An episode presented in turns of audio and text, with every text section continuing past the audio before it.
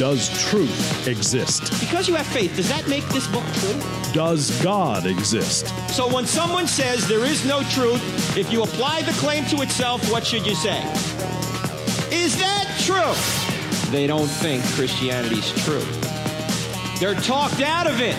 You know why they're talked out of it? Because they've never been talked into it. Cross examining skeptical and atheistic views. Welcome to Cross Examine with Dr. Frank Turek.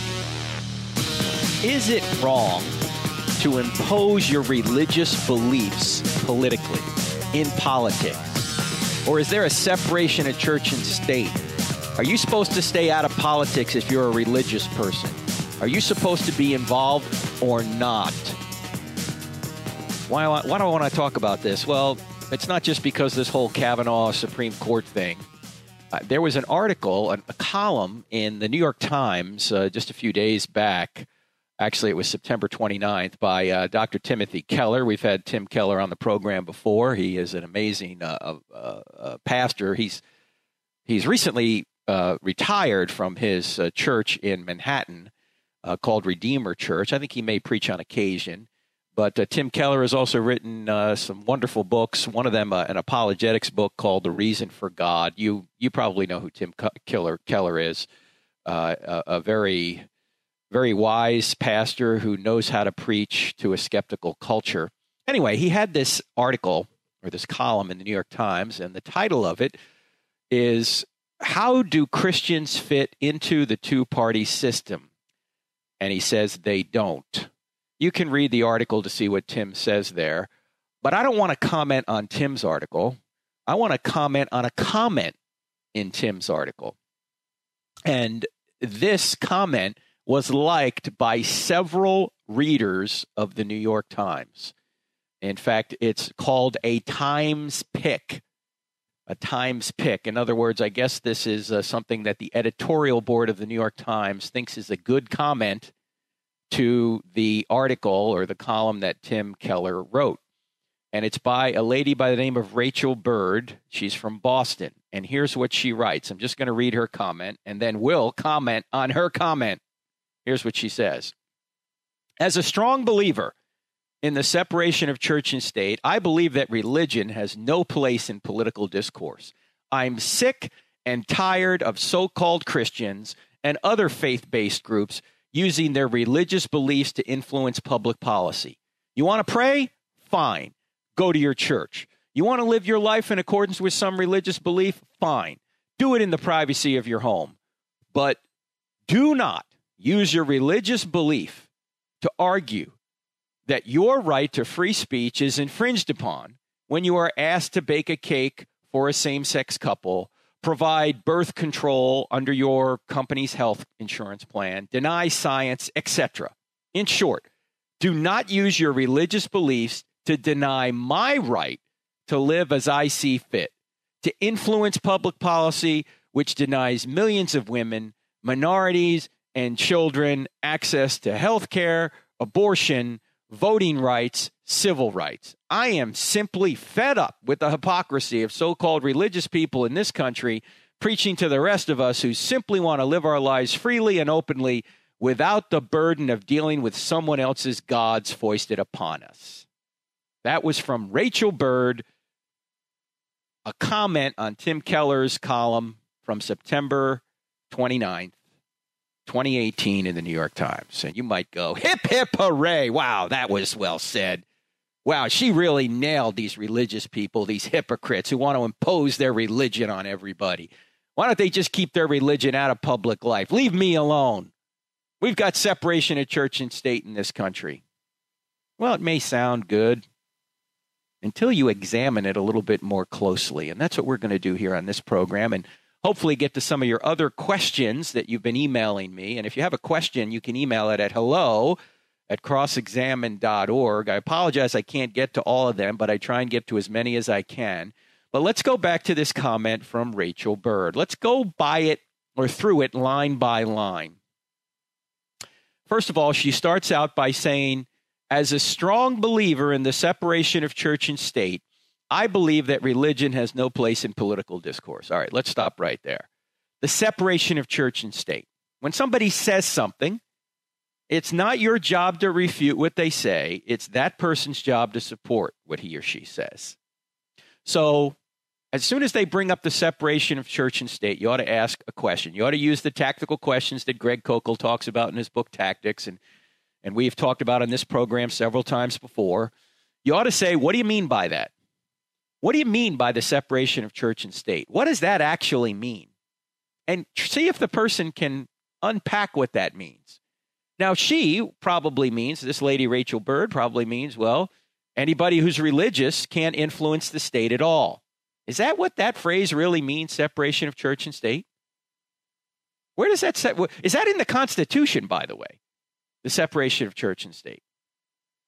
And by the way, sometimes when I, I talk about these topics, I ask even Christian audiences, what does the First Amendment say? Maybe one out of a hundred can tell me what it says. Most realize the separation of church and state is not in there, but they can't even articulate what it says. Uh, now, I don't have it in front of me, but this is what the, the First Amendment generally says Congress shall make no law respecting an establishment of religion, nor prohibiting the free exercise thereof. Then it goes on to talk about the freedom of petition and assembly and speech and all these things, right? So the separation of church and state is not in the Constitution.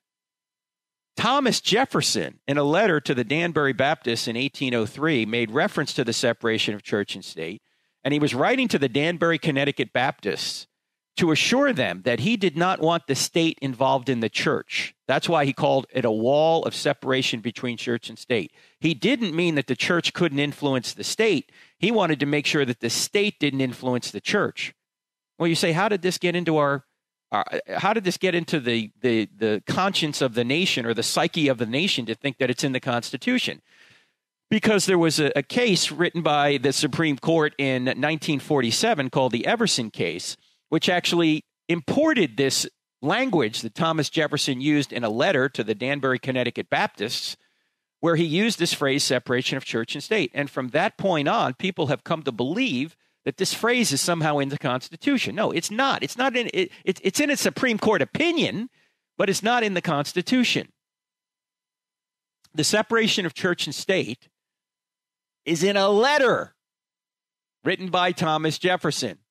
And by the way, if you want to know what the First Amendment means, you don't look to Thomas Jefferson anyway, because Thomas Jefferson had nothing to do with writing the First Amendment.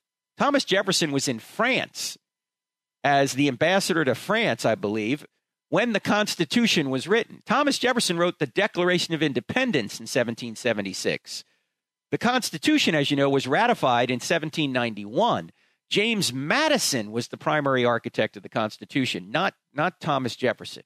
In any event, the point here is, is that the separation of church and state does not mean that the state can't influence, or it does not mean that the church can't influence the state. It means that the state can't influence the church if you want to go with Thomas Jefferson's opinion, but it has nothing to do with the Constitution.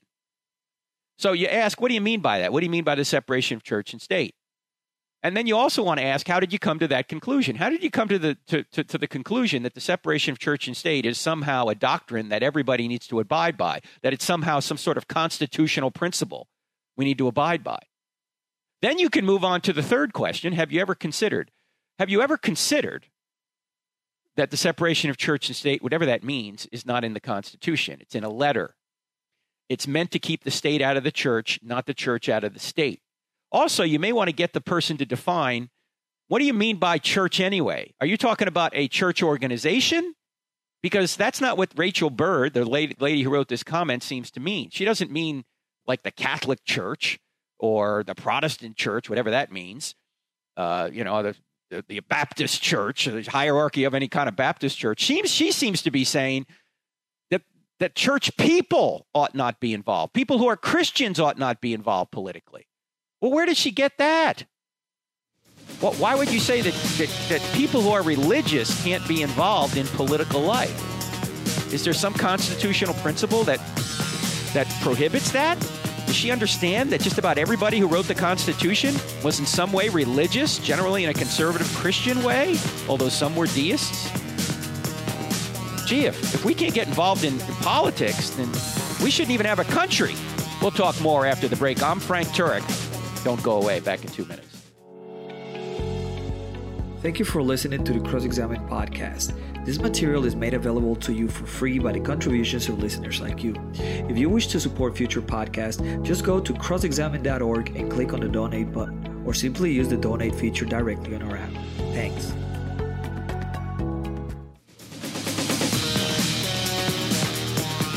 Should you be able to impose your religious views in politics? That's the topic we're talking about here early on in the program. You're listening to Cross Examine with Frank Turek on the American Family Radio Network, website crossexamined.org. Crossexamined.org. And by the way, if you really like this podcast, would you do me a big favor and go up to iTunes, uh, the Cross Examined podcast, and put a favorable review up there? Why? Not because we need accolades or we're looking for accolades, but because the more positive reviews you have on iTunes, the more people will see the podcast. And we want people to see this or hear this podcast uh, because we want to get the word out uh, about the truth, about the gospel, about why Christianity is true. And that's what we try and do here on this program. We present evidence for Christianity and we cross examine ideas against it. So if you would go to iTunes and put a positive five star review up there, please do so. If you don't like this podcast, you never heard me say this, okay? Do not, do not go up and put a negative review up there. Go up there and put some positive reviews. It would really help us in the rankings so more people will see this podcast. Anyway, we're talking today about this idea of the separation of church and state and this comment that this lady wrote in to the New York Times. Her name is Rachel Bird. She wrote this comment about how Christians and other other religious people shouldn't be involved in politics. Don't impose your views on me, all this kind of thing. And we're going through her comments line by line and pointing out some of the problems with it. She said she's a strong believer in the step separation of church and state. Uh, but you know what? At the end of the day, the separation of church and state isn't the issue. The separation of church and state could be in the Constitution, and it wouldn't even prove her point. What do I mean by that? The point here is, is that other than maybe some Muslims who want to impose religion, most people are not trying to impose religion. They're not trying to tell people where, when, how, or if to worship. They're not trying to tell people where, when, how, or you know what sort of of religious beliefs they need to have. We're not trying to legislate religion. We're not trying to impose religious rights and practices on people. What we are trying to do is we are trying to impose morality, and everybody's trying to do that. This lady, Rachel Bird, who wrote this comment, is trying to impose morality. We're not trying to impose religion. We're not trying to tell people they got to be a Christian or a Muslim or an atheist or an agnostic or a Hindu or a Buddhist. We're not trying to do that in politics. Now, some Muslims might be trying to do that. That's called Sharia law. But generally, Christians aren't trying to do that. We're not trying to impose religion. We are trying to impose morality. So you may want to say to somebody like this Have you ever considered that we're not trying to impose religion on people, but we are trying to impose morality, and you're trying to do the same thing? In fact, all laws impose morality, all laws legislate morality. The only question is whose morality will be legislated. You can't think of a law which doesn't declare one behavior right and the opposite behavior wrong. That's what laws do. The question isn't whether or not you can legislate morality. The question is, whose morality will we legislate? And when people say to me, well, like, you know, you can't impose your morality on me, I always ask them, why not? Would that be immoral? Because you're imposing your morality on me right now. You're saying it would be immoral for me to impose morals when you're doing the same thing right now. But actually, the, the, the answer I like better is to say this Well, this isn't my morality. I didn't make this stuff up. I didn't make up the fact that murder's wrong, that abortion's wrong, that theft is wrong, that rape is wrong, that men were made for women and women were made for men. And the best way to perpetuate and stabilize society, which is why the government's involved in marriage to begin with, is to legally recognize the relationship between a man and a woman and call it marriage over any other relationship. I didn't make any of this stuff up. This isn't my morality. This is the morality. This is the one Thomas Jefferson said was self evident. This is the one the Apostle Paul said even the Gentiles who do not have the law have the law written on their hearts. This isn't my morality. This isn't your morality. This is the morality. And if you don't like it, you don't have a problem with me. I didn't make any of this stuff up. I'm not the moral arbiter of the universe. I'm not the moral standard of the universe. You don't have a problem with me. You have a problem with God because this is based on his nature. And if you don't like that, then you've got a problem with him.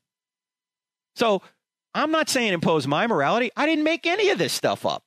It's just the morality, and everybody deep down knows this. Everybody understands that it's wrong to murder people. Everybody understands it's wrong to it's wrong to kill babies in the womb. They already know that, and they know it's a baby in the womb. Look, and that by the way, that's what this whole Kavanaugh uh, thing is about. The, the Senate confirmation hear, hearing. It has nothing to do with his judicial temperament. It really has nothing to do with what he may or may not have done when he was a teenager. It has everything to do with one thing abortion. Roe versus Wade. That's what it's all about. That's what this whole thing is motivated by.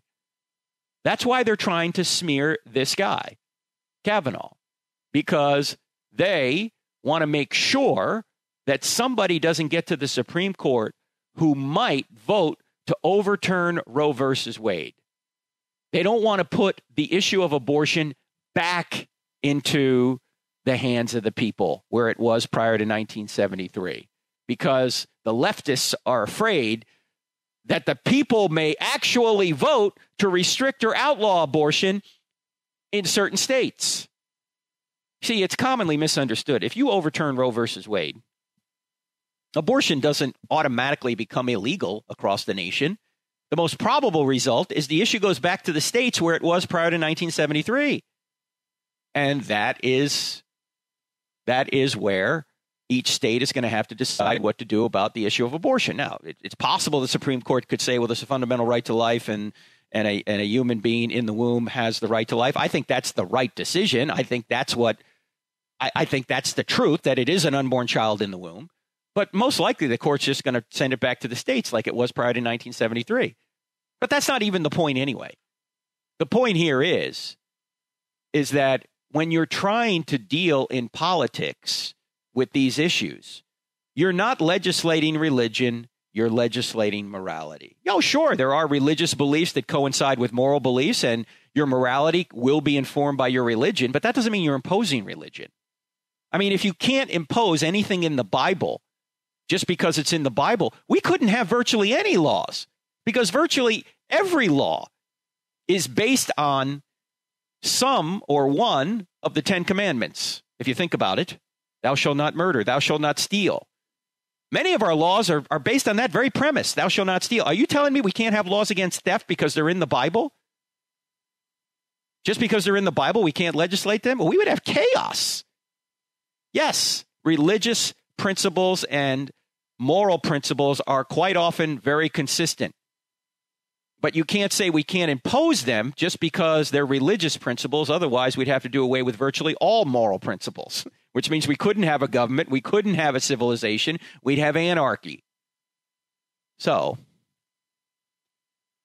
the point here is is that everyone's trying to legislate morality, but not everyone's trying to legislate religion. So you want to make that point when somebody says, "Don't impose your religion on me."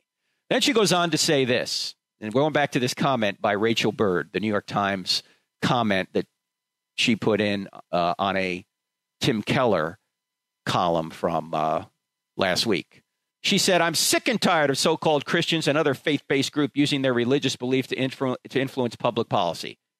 Well, my question to her would be why is that wrong? Why is it wrong? I just mentioned a minute ago that, yes, beliefs or my moral beliefs may be informed by, by my religious beliefs, but why is that wrong? I mean, I might ask her, what are your religious beliefs? If you define religion as someone's explanation of ultimate reality, then everyone is religious. You have a religious belief. What's your belief? That there is no God, that everything just runs by natural laws? Well, where do you get morality out of that from? You've got all these moral principles in your comment here about certain rights that people have, including abortion rights and civil rights and women's rights and all these things. Okay, where do rights come from? In fact, we'll get to that here in a minute. If there is no God, if your view is if there if your view is that there is no God, then there's no such thing as rights. The very rights that you're arguing for don't exist. Because without God, everything's just a matter of opinion. And you might ask this person a question who says that Christians can't be involved to influence public policy. You might say, Um, where does it say that only atheists can influence public policy? Is that in our Constitution somewhere? No, actually, our Constitution has no religious test for political office, and it certainly has no religious test for influencing politics. All you got to do is be a U.S. citizen to vote or to, or to, or to run for office. So, why do you say that religious people can't be involved? You just want atheists involved. Well, which atheists? Stalin? Mao? Pol Pot? Only atheists can run the country. Really? You think that's the case? How is that not prejudiced against religious people? And by the way, would you rather go back to a pre Christian morality? I mean, here she is talking about all this, these negative things that she thinks are negative that religious people have done, when I don't think she realizes that over the past 2,000 years, the existence and work of Christians has done some amazing things for society. Uh, she just doesn't seem to realize this. I mean, if you think about this, religious people, particularly Christians, have helped abolish slavery, kidnap brides, child labor, gladiatorial combat, death games, infanticide, child marriage, temple prostitution, child sexual abuse, child prostitution, wives as property, fair treatment of prisoners, equality of mankind, and also abortion, which she thinks is a right. Well, if it's a human being in there, it's not a right because you're killing an innocent human being, and it is a human being in there. So Christians haven't failed to influence politics. They've done some wonderful things in politics, including getting rid of all those awful practices I just mentioned. If you want to go back to before Christianity, before Christians had a real influence on politics, you'd have slavery, kidnapped brides, child labor, gladiatorial combat, death games, infanticide, child marriage, temple prostitution, etc. So if you don't want Christians involved in politics, then who's going to get rid of all those awful practices? Certainly the atheists aren't. Oh, Frank, there are good atheists out there. Yeah, well, I'm sure there are. I agree with you. But what do you mean by good? Where does good come from? What is this this adjective or this quality you're calling good? By what standard are you judging that? And how many atheists have been involved in getting rid of these kinds of awful practices? Not many. There may be some. I'm glad for them. Thank you for joining the, the team. There are even some pro life atheists. Well, thank you. That's good. In fact, in one of my debates with Christopher Hitchens, I asked him about abortion, and he, he seemed to be more pro life than pro abortion. I will say that. But in any event, the point here is, is that to say that Christians ought not be involved in politics, first of all, is historically uh, wrong and would be historically disastrous. And of course, it's not in our Constitution at all. Everybody ought to be involved in politics if they're interested in this kind of thing, and they should be. I'm Frank Turek. We're back in just a couple of minutes. Check out our website, crossexamined.org. Don't go away. College campuses are hostile to the Christian faith, and three out of four young people walk away from the church once they go to college. That's why we go to college campuses and present I Don't Have Enough Faith to Be an Atheist in the United States and even all over the world. When we do this, we don't charge students a dime. That's why we need your financial support. In fact, over the past couple of years, we've been able to grow dramatically because of your generous support. And 100% of your donations go to ministry. 0% go to building. So when you give to Cross Examined, you'll be giving to help us go reach young people where they are. Would you consider giving today? Thank you so much, and thank you so much for what you've done already.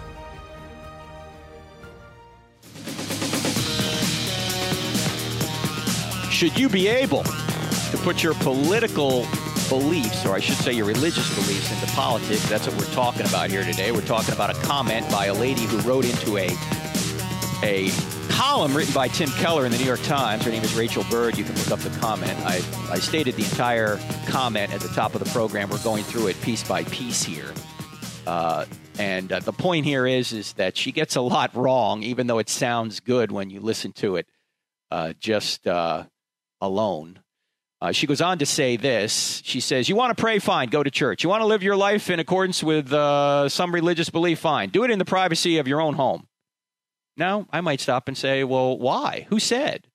What if your religious beliefs tell you to be salt and light in the world, not just in your home? Because that's what Christianity exactly says.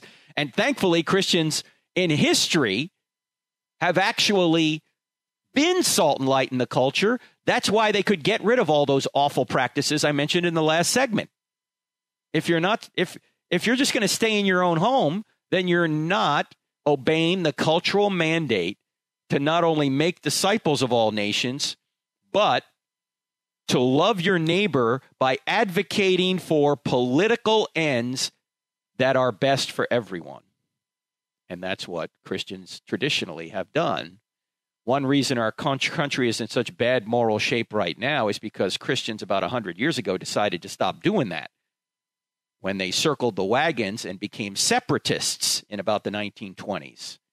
And now here we are about 100 years later. Uh, we took ourselves out of the culture, and now we wonder why the culture's godless. We have to be salt and light. So she's saying just stay in the privacy of your own home. When our faith tells us no, we're supposed to influence the culture and the world everywhere. In fact, Jesus himself was involved in politics. What do you mean, Frank? Jesus wasn't political. Oh, no, he surely was involved in politics. In fact, Jesus went after the politicians. Who were the politicians in his day? Well, they were the Pharisees. And some of them were on the Sanhedrin. And that Sanhedrin was the Jewish ruling council that was involved in the political lawmaking of Israel. And Jesus went after them in, in John. Um, I'm sorry. Well, he yeah went after the Pharisees in John chapter eight when he, he said, "Your father is the devil." Imagine saying that to somebody. Jesus, you can't say that. That's not very Christ-like. Excuse me, I am Christ. Imagine saying to somebody, "Your father is the devil," and then and then in Matthew chapter 23, he excoriates them where he says, You've neglected the weightier matters of the law. Yeah, sure, you, you're tithing your spices. You ought to do that. But you're neglecting the weightier matters of the law justice, faith. You're doing the things. You're majoring in the minors, essentially, is what Jesus is saying. Politically, he's talking about this. We do that in our country. We major in the minors. We tell people what light bulbs they can't use, but we won't tell them don't kill your children. We're majoring in the minors. So Jesus was involved in politics. So Rachel Bird, this lady uh, commenting in the New York Times, says, we, We're not supposed to obey Jesus. We're supposed to obey her. You see that? And I might ask Rachel Bird, I might say, Are you telling me that I can't live out my religious beliefs? Is that what you're telling me? Are you telling me to not only go against my religious beliefs, but that I have no right to the free exercise of religion. That the First Amendment does not apply to me, it only applies to you as an atheist or an agnostic or whatever you are. How does that make any sense? Why, why don't you just believe what you believe in the privacy of your own home? Why do you get to bring your beliefs to the public square, but religious people don't? Why is that? And if you think it's a separation of church and state problem, you need to go back to the first segment of this show if you're just tuning in. It has nothing to do with separation of church and state. Everybody's trying to legislate morality. The only question is whose morality. This lady goes on to say this, but do not use your religious belief to argue that your right to free speech is infringed upon when you are asked to bake a cake for a same sex couple, provide birth control under your company's health insurance plan, deny science, etc. In short, do not use your religious beliefs to deny my right to live as I see fit. I might say to her, You're denying my right to live as I see fit. I mean, when there is a conflict between my right to live as I see fit and your right to live as you see fit, why do you automatically win? Why does the religious person have to give way to the secular person? Why is that the case? Doesn't say that anywhere in our Constitution, anywhere in our laws. Why do you get to dictate what religious people can and can't do? Personally, when it comes to business, this bake a, a same sex couple cake business, personally, I think you ought to be able to do business for whom and with whom, whomever you want. I think I think somebody who uh, believes in the same sex uh, uh, in same sex marriage ought not to if they say say they're uh, say they're a, uh, a t-shirt maker. They shouldn't have to print up pro-Christian t-shirts if they don't want to. And I don't think somebody who's a Christian should have to print up pro-gay marriage t-shirts or pro-same-sex marriage t-shirts either. I think if you want if if you have the freedom of religion and you have the freedom of speech in this country, which everybody does, then you don't have the right. Let me put it another way.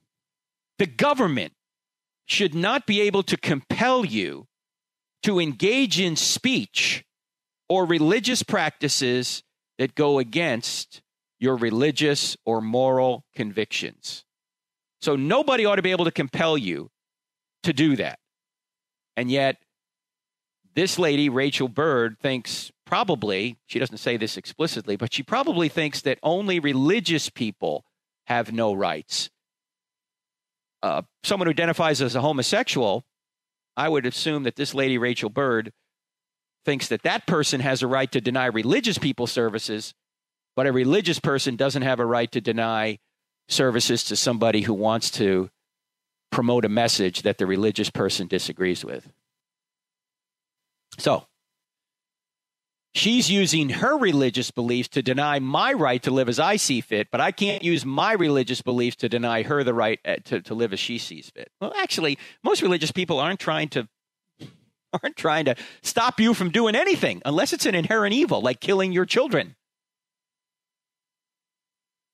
And the reason we're for natural marriage and not same sex marriage is because the best way to perpetuate and stabilize society, which is the reason the government's involved in marriage to begin with, is to recognize marriage between a man and a woman, natural marriage, over any other sexual relationship. And I, I, talk about that at length in the book, Correct, Not Politically Correct How Same Sex Marriage Hurts Everyone. I'm not going to go into all the argumentation here. But the point here is this is not some arbitrary claim. This is the fact that marriage is what it is because there are biological realities and parenting realities that can be best that, that, that can be best carried out and sometimes only carried out by a man and a woman. And that's why marriage is between a man and a woman. She goes on to say this to influence public policy which denies millions of women, minorities, and children access to health care, abortion, voting rights, civil rights. wait, wait, wait, wait. Denying children access to health care?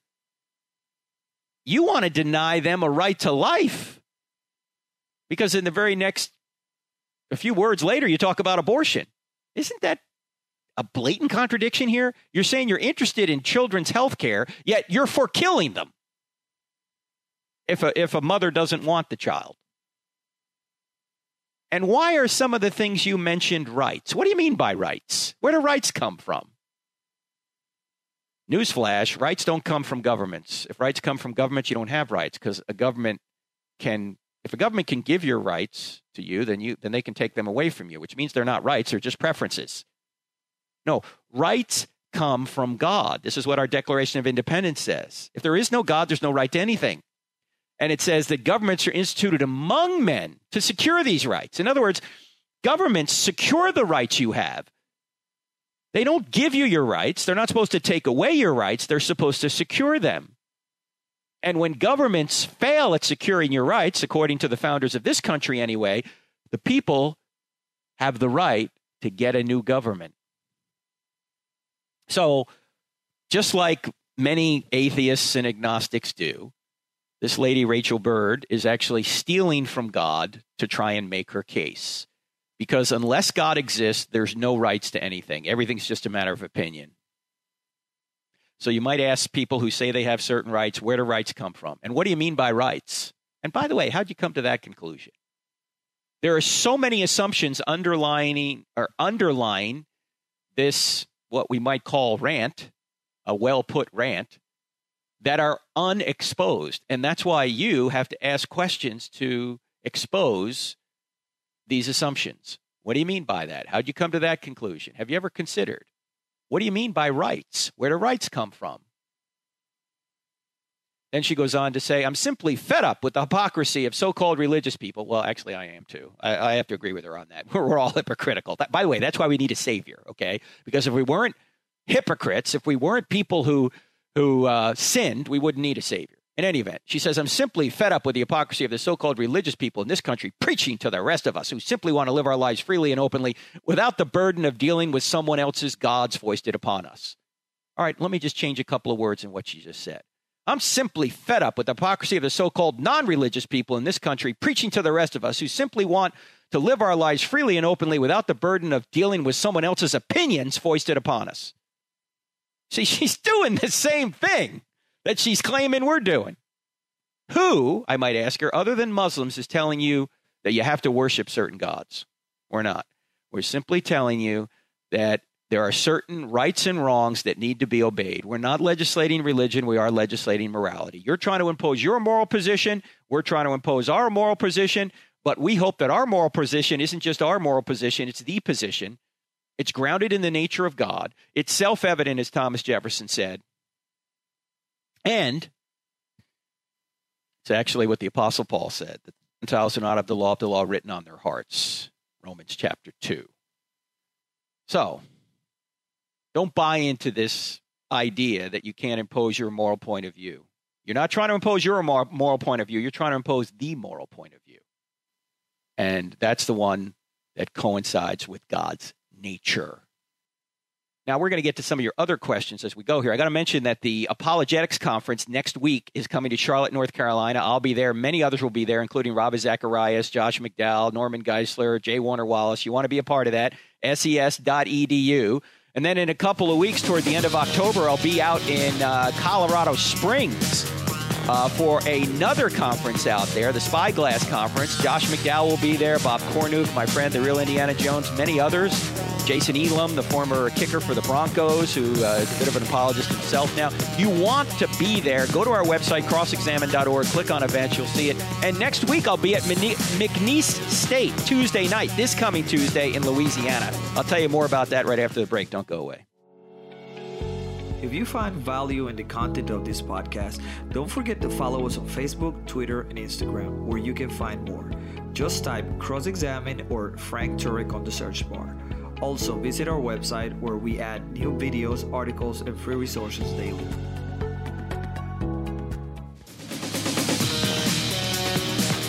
This Tuesday, October 9th, I'll be at McNeese State University. That's in Lake Charles, Louisiana. We're doing I Don't Have Enough Faith to Be an Atheist at 7 p.m.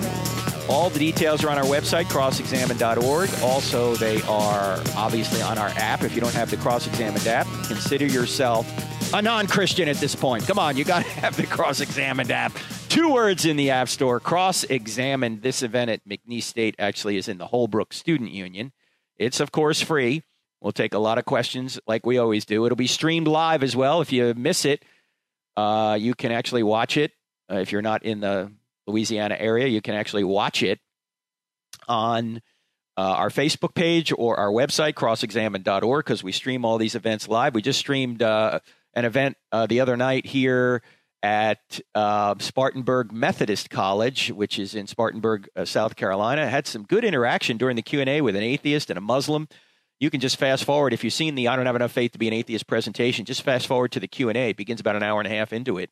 We had some good uh, give and take there. So check that out. It is on our website crossexamined.org and also our facebook page. Uh, also want to mention the apologetics conference next week the biggest in the country. Three to four thousand people will be there. It's at calvary church in uh, in charlotte north carolina. And ses.edu is the place to go for that. ses.edu, click on conference, you'll see it there. And then the next one, I'm going to be at, well, gee, in between, I forgot. I'm going to be at the University of Maryland in Baltimore on October 22nd. And then Towson University in Towson, Maryland, October 23rd. And then the Spyglass Conference in Colorado Springs right after that, uh, that following weekend. And then my friend Eli Shukron, the Israeli archaeologist who I use when I go to uh, Israel to help guide us. He's discovered the Pool of Siloam and excavated the whole city of David. He's going to be with me here in Charlotte at Life Church up in uh, Cornelius, just north of Charlotte. On that's going to be an evening event on Sunday. When is that? That is Sunday, October twenty eighth. You don't want to miss that. We'll get that on the calendar here. Uh, a lot more coming up. Check the website for more. Uh, we're talking about this uh, idea that you can't impose your morality on other people, and we mentioned it's not our morality; it's the morality. And uh, I want to move on to a couple of other issues uh, before uh, the, the program ends, because you guys have been emailing me questions, and I apologize I haven't been able to get to them in recent weeks. We've had other folks on the program, so let me get to some of those questions. And one more thing before we do, if you have doubts. Bobby Conway, the one minute apologist, is running a new uh, online course called Doubting Toward Faith. And I dare you, I just dare you to go to crossexamined.org, click on online courses, and then you'll see Doubting Toward Faith there.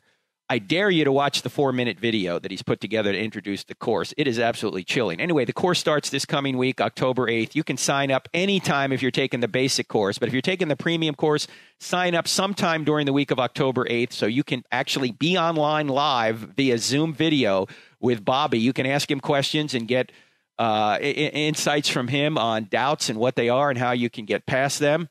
So, Doubting Toward Faith is a new online course that begins this coming week, October 8th. Check it out at crossexamined.org. Click on online courses. You'll see it all there. I dare you to watch the video. Okay, anyway, let's, let's see what some other questions. I got two questions that are very similar.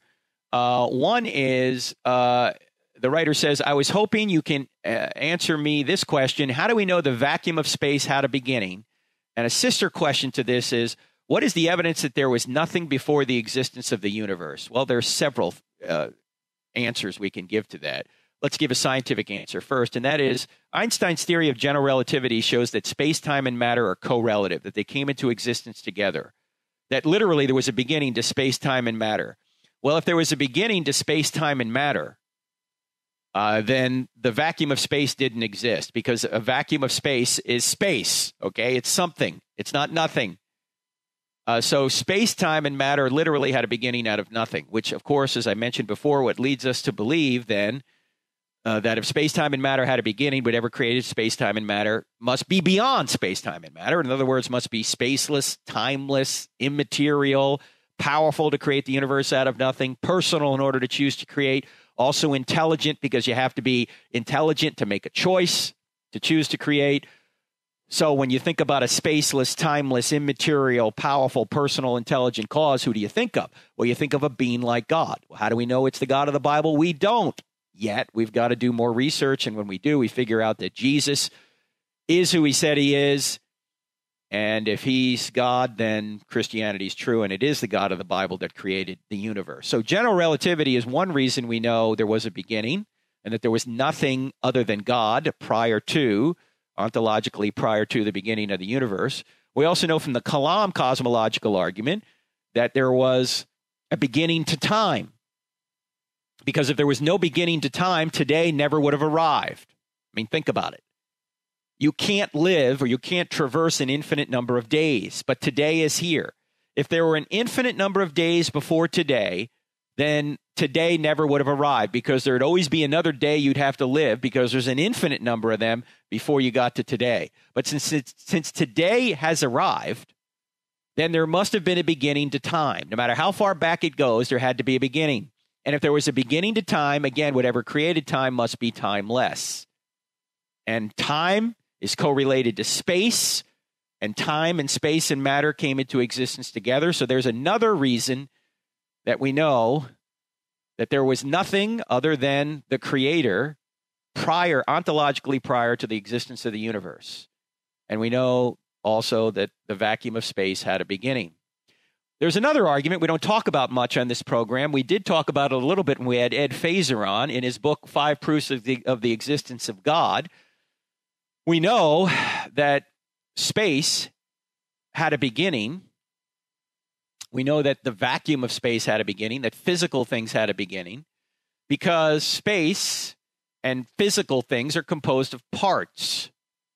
Uh, there are even a an a, a, a, atheist like say Lawrence Krauss will say that uh, a vacuum of space is a bubbling brew of of particles coming in and out of existence according to him. Well, particles are parts and anything that's a part is composed. And if something is composed, it must be composed by something else. The problem is, is you can't go on an infinite regress of compositions. There has to be an uncomposed composer. Everything that's physical is composed of parts. And something that is composed of parts needs a composer. The ultimate composer can't be composed himself because if that were the case, he wouldn't be ultimate. He would have to be composed by something outside of himself. So, ultimate reality is an uncomposed composer, a mind, we might say, an unmoved mover, as Aristotle would say. That uncomposed composer is what we mean by God. You see, if something is caused, then it has parts which needs to be combined. But the absolutely simple, non composite cause must have no parts and is uncaused. Now, Ed Feser goes into a lot of detail. He calls it the, uh, the uh, second of his five proofs for the existence of God. In the book, Five Proofs of the Existence of God, he calls it the Neoplatonic proof which basically is the argument from composition that everything material is composed. You can't go on an infinite regress. There has to be an uncomposed composer. And that uncomposed composer would have to put together what is known as the vacuum of space, would have to put together space, time, and matter. So there has to be something that's uncomposed. Now, I have one other question. I can't, I don't have time to read the entire question, but it's a heartfelt question about parents who have had some medical trouble with their four children. And I'll just get to the end of the question. Uh, the writer says in Exodus 34, God tells Moses that the sins of the guilty will not go unpunished and will not be punished, or and will be punished down for generations, the third and fourth generation. Is this part of the old theocracy and subsequent old covenant? And the writer says, the father says, My heart hurts mostly because I fault myself. He says he's faulting himself for the medical problems that his children has. I guess he's assuming that something he's done in his life has somehow caused these medical problems. He does not unpack what that means.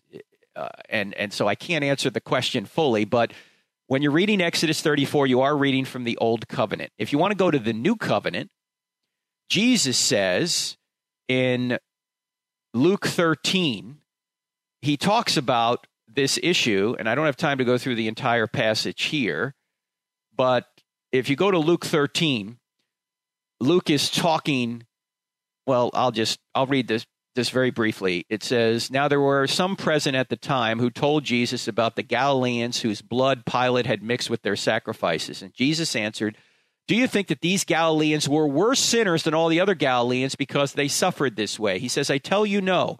But unless you repent, you too will all perish. Or those uh, 18 who died when the, the tower in Siloam fell upon them. Do you think they were more guilty than all the others living in Jerusalem? I tell you no, but unless you repent, you too will all perish. So Jesus seems to say that there's not necessarily a one to one correlation between bad things happening to somebody because they sin or they're worse sinners than somebody else. He goes on to just say that all everybody's a sinner and everybody needs to repent or you're going to perish. However, I do think that there are natural consequences to sin. It's not a covenant or theological issue to say that the consequences of a parent's choice may affect his or her child. The consequences of drug use may affect a child in the womb. The consequences of disease, such as AIDS, can be passed down to a child from the parent. So that's just the natural way things work. It may be that our sins, uh, the way we may have abused ourselves, have affected our children, but we don't always know if that's the case. Obviously, if a, if a parent has AIDS and passes it on to his child, then that can be a direct connection there. But these other issues that you mentioned in your email, if you're listening to this right now, uh, we don't know if they're directly connected. What you need to do is just pray and put any sins that you or I have committed under the cross and love our children as best we can. All right, I'm Frank Turek. Thanks for listening. Check out our website, crossexamined.org. Don't forget, I'll be in Louisiana on Tuesday. And don't forget the upcoming conferences next week and in a couple of weeks. Be a part of it. Check out crossexamined.org. We work hard to create great content and deliver truth and valuable insights to all of our Cross Examined podcast listeners. If you agree, take 30 seconds out of your busy schedule to leave us a five star rating so more people like you can find us. Just look for the Cross Examined official podcast, three words on iTunes, Google Play, or Stitcher. We are truly grateful for your support.